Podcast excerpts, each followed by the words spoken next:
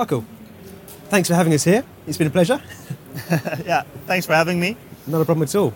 So we've had a really good two days at InfoSec Netherlands. Uh, we've had lots of good conversations, some really, really good, uh, good discussions with uh, business owners, CISOs, IT directors about all sorts of problems about in the cloud, on premise, that kind of thing.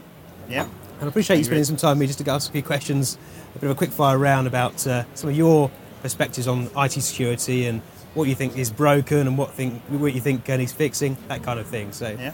I think I'll just start off really with um, with CISOs. Okay, so CISOs have a real job on their hands. They're, they're tasked with you know making sure that the organisation's data is secure. Frankly, from your perspective, do you feel that's uh, an IT problem or is that a business problem? What do you think?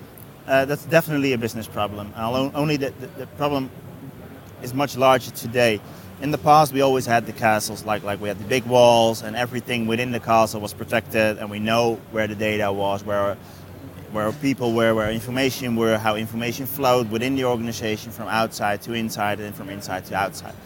With the adoption of cloud and the and the easeability of adoption of cloud by even end users, everything is going much much faster. There's much more technology available uh, in different levels and, and different forms of security, and that really makes the, the, the job of a CISO or anybody responsible for of IT security much much harder because it's no longer within your castle. I see, right.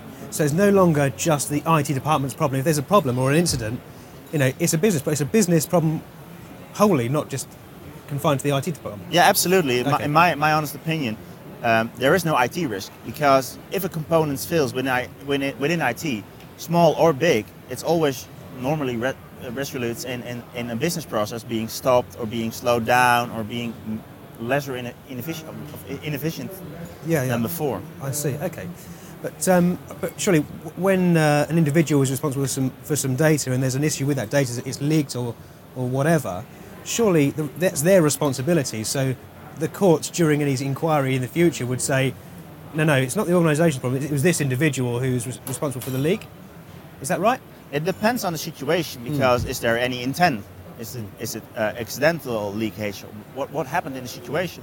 And that's one of the things where regulation is, is still in a, in a little bit of gray area.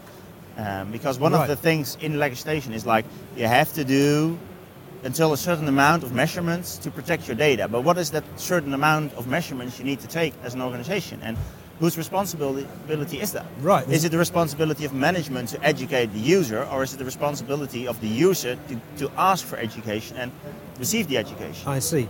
And I suppose there's no case law set yet, so we just don't know. It almost needs trialing in the courts really to work out what's what. I, I think that's that's one of the reasons why uh, the adoption around GDPR is still still quite limited because there are still no real examples being made like okay this is the fine this is what you have to pay this is you. what you need to do to protect your data there's no there's no reference frame Sure, sure.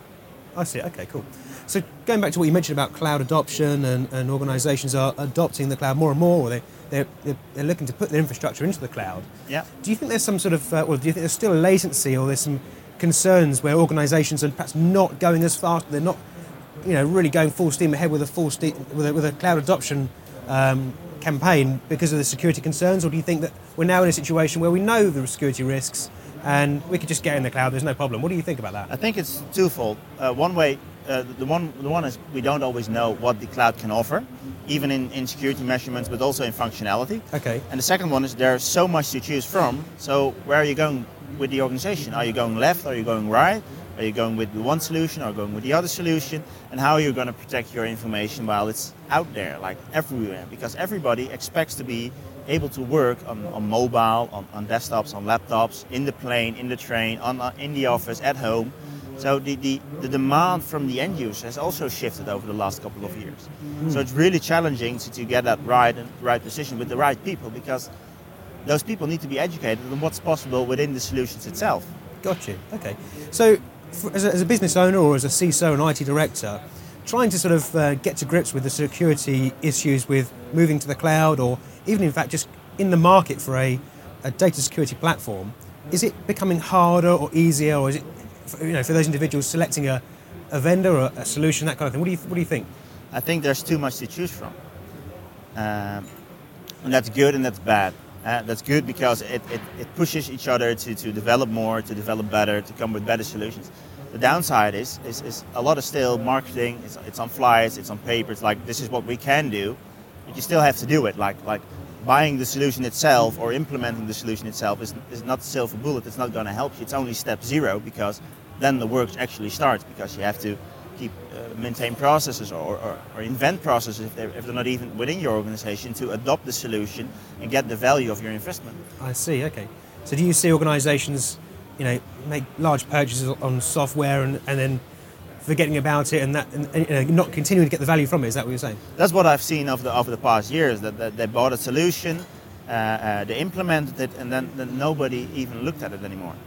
And then a year later, the renewal is is done, and then like do, why are we why, why do we why did we purchase this this solution? Why ha- do we have this solution? And why is nobody looking at it? I see. And then that's a sector problem where we as a sector has failed, in my opinion, because we are there to help our customers get the most of their of, of their investments. Well, that's right. Well, that's that's one of the added values of value-added resellers, essentially, isn't it, to offer those services? It should be. Yeah.